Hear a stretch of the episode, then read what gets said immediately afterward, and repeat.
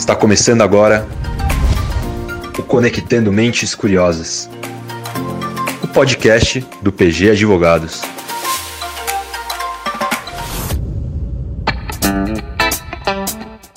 Oi, pessoal, eu sou Silvia Curado. E eu sou Gustavo Maganha, e esse é o Conectando Mentes Curiosas, o podcast do PG Advogados, um espaço para falar sobre tecnologia, inovação e direito.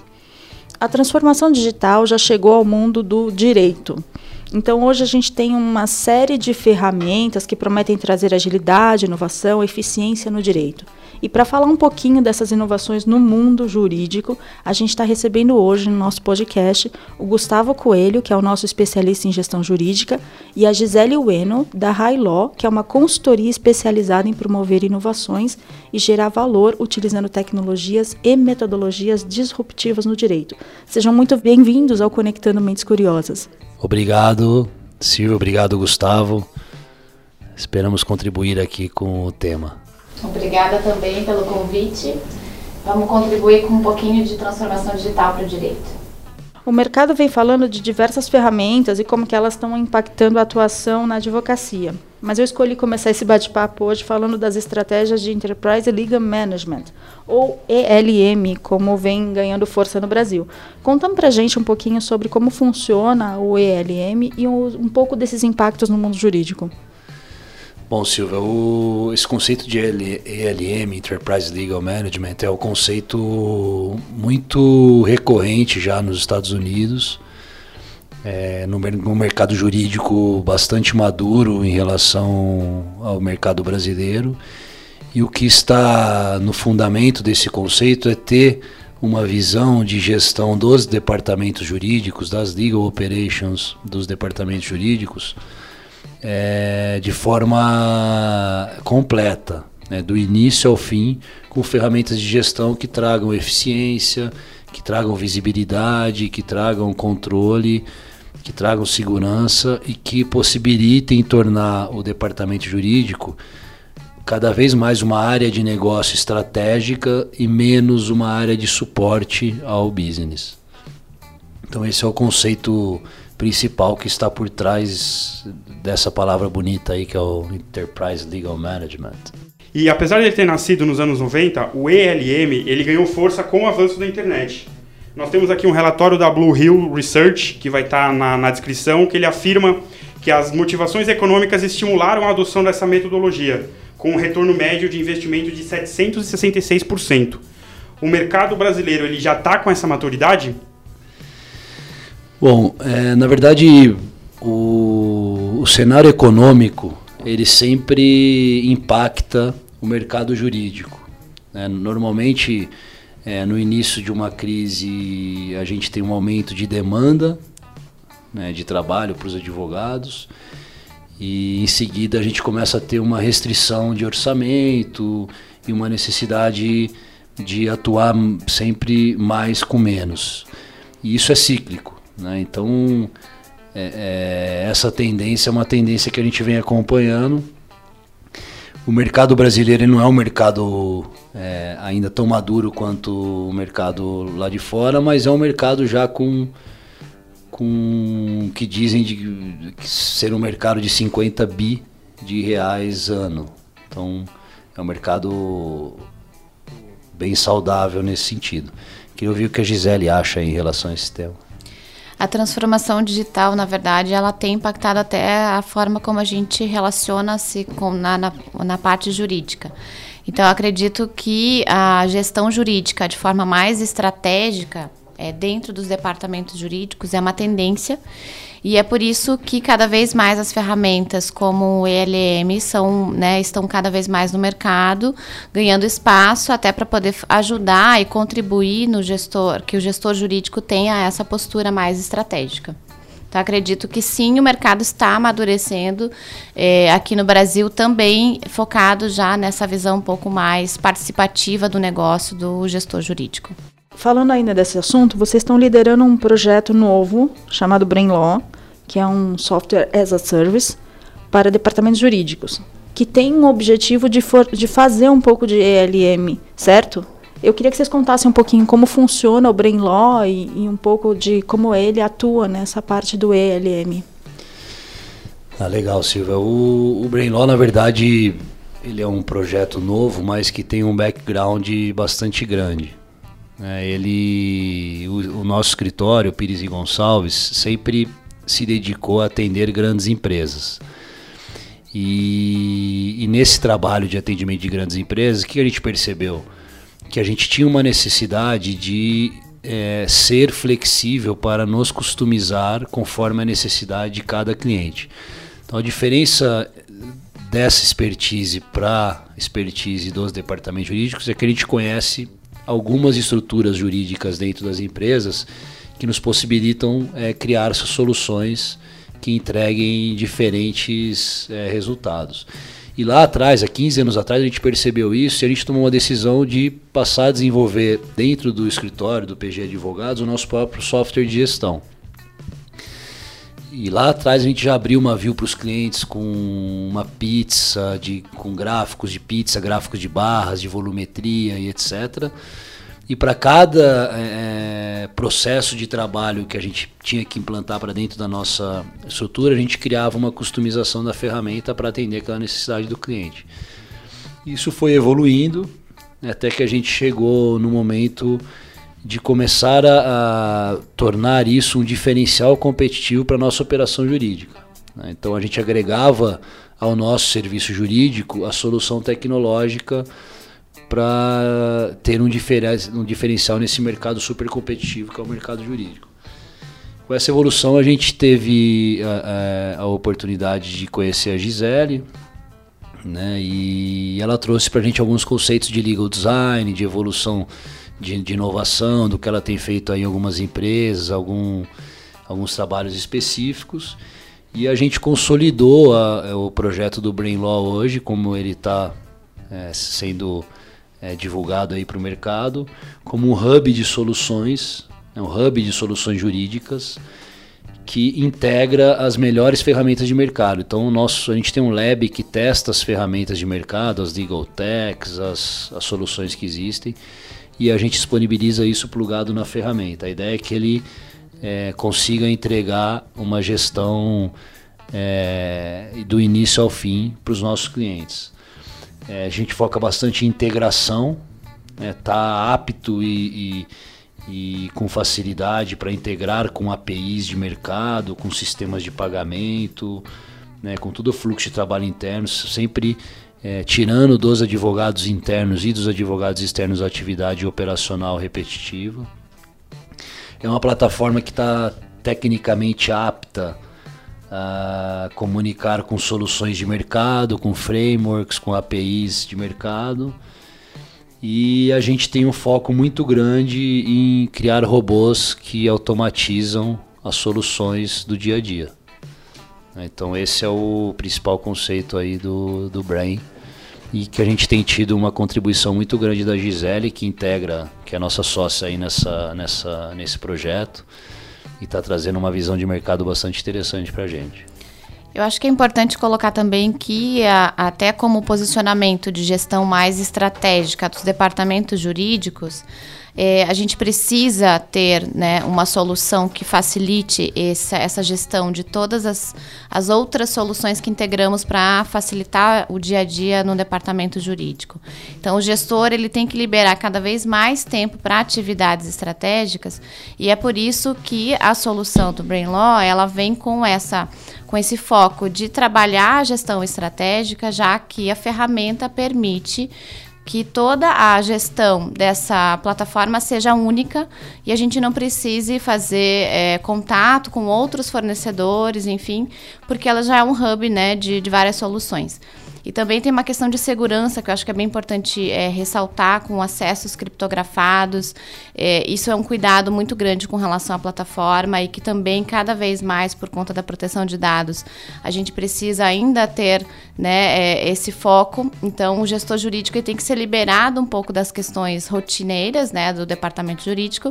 E é por isso que acho que o Brain Law ele vem com essa é, pegada um pouco mais é, tranquila para a gente, que é gestor de departamento jurídico, focar um pouco pouco mais estratégico. Perfeito. Então, vocês falaram um pouquinho dessa questão do, do gerenciamento que o Brainlaw tem, mas entre outras funcionalidades, ele também faz a gestão de parceiros externos. Né? Você estava falando, Gisele, que, que é ideal para o gestor jurídico hoje liberar um pouco mais de tempo de, de coisas rotineiras, e uma das funções talvez fosse é, trazer o, o gestor, o advogado externo também para dentro das mesmas métricas. Como é que funciona isso dentro do Brainlaw? Eu acho que até o, o, o, Gustavo pode explanar um pouquinho mais sobre os módulos que a gente tem trabalhado já, que já está integrado no Brainlaw. É, mas também é importante é, colocar que isso, a gente precisa ter uma facilitação com relação à migração. E está aí um outro diferencial muito grande da plataforma com relação à agilidade né, da implantação. E a gente faz um assessment um pouco mais focado na gestão para melhorar, inclusive, processos. Então, lógico, a plataforma ela é muito fácil de usar, mas também, ao mesmo tempo, a gente faz um assessment anterior. E a gente vai falar um pouquinho disso mais à frente, mas eu gostaria que o Gustavo abordasse um pouquinho sobre os módulos que a gente trabalha dentro né, de diferenciais dentro do, do nosso LM.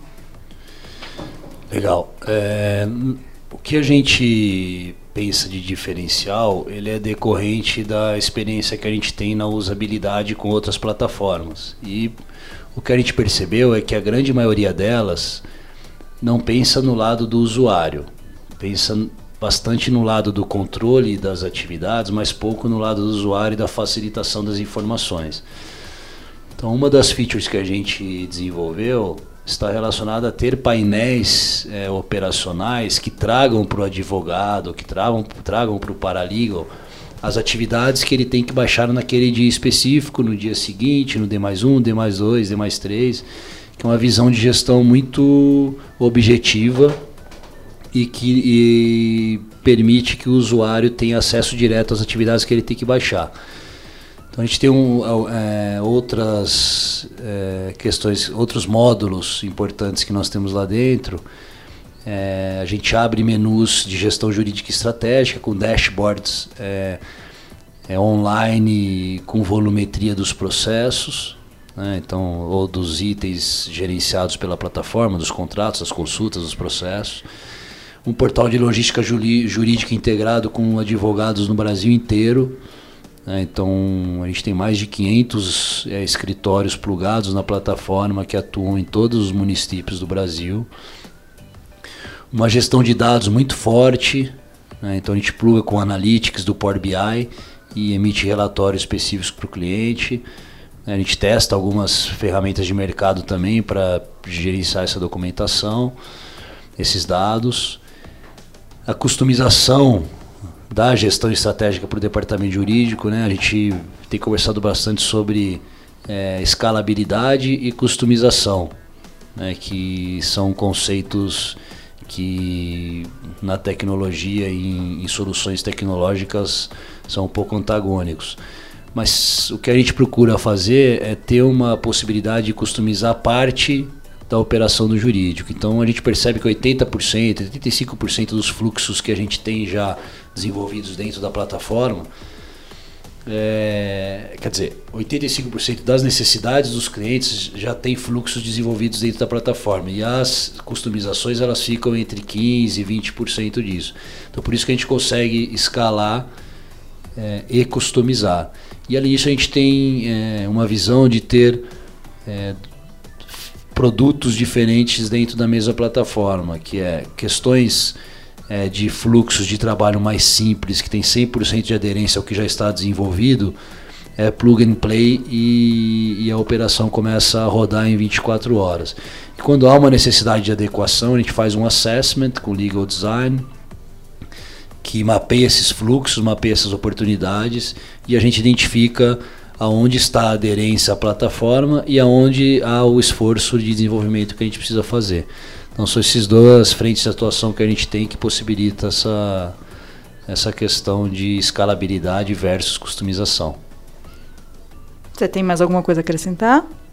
Não, acredito que seja isso. A gente vai falar um pouquinho sobre o assessment e como que a gente planeja essa migração aí de informações para o nosso ELM. O Gustavo citou é, anteriormente a questão do legal design. Né? Você, Gisele, fez um, um workshop, uma oficina aqui dentro do PG, nesse primeiro semestre de 2019, trazendo uma nova forma de pensar o direito. Né? E a gente vê que nos Estados Unidos isso já é uma matéria bem avançada. A gente já tem laboratório de estudos dentro da, das escolas de direito de Stanford. E eu queria saber como vocês dois é, têm visto essa iniciativa aqui no Brasil. Bom, Gustavo, no, pro, pro projeto do Brain Law, a gente teve a oportunidade aí de poder contar com a Gisele, que é uma especialista em gestão estratégica que trabalha com transformação digital todos os dias na Law. Ela é a fundadora da Law, que sempre teve um foco muito grande é, de trazer inovação para os departamentos jurídicos. Ela tem mais de 10 anos de experiência em departamento jurídico e hoje é líder nesse trabalho no Brasil. E ela tem possibilitado essa integração de experiência de gestão com implantação de tecnologia. Então acho que é legal a Gisele contar um pouquinho para nós aqui sobre o legal design, como ele pode contribuir nesse processo de transformação digital e implantação de novas tecnologias. Eu acho que até antes da gente é, tratar e explicar um pouquinho sobre o legal design, é importante que a gente consiga é, trazer isso, né, não, não pela High Law, mas também né, dentro do projeto do Brain Law, é, de preparação mesmo dos departamentos jurídicos para essa transformação digital. Então é lógico que antes mesmo de fazer um legal design, a gente já faz um assessment para planejamento de como que vai ser essa mudança das rotinas, né, para poder preparar o departamento jurídico e as pessoas que estão envolvidas nessa nessa transição para que elas é, tenham a definição clara com relação às estratégias do departamento jurídico, alinhados com o corporativo, é, do que, que a gente precisa buscar com relação à transformação digital, né? Então, não só a implantação de uma tecnologia, mas também o próprio engajamento das pessoas nesse projeto. E aí, lógico, fazer uma boa comunicação para toda a empresa com relação à ferramenta, as fases de implantação, é, quais são as prioridades com relação a, ao uso dessas informações, dos dados. Então, isso tudo a gente faz um preparo anterior, né, a, a com relação à, implantação da ferramenta. Então, isso é muito importante. E aí sim a gente entra com, com um assessment focado para legal design Lógico, fazendo com que é, o departamento jurídico seja parte transformador dentro do corporativo, né? então fazendo com que é, a gente tenha uma atuação mais estratégica, mais próxima do business. Né?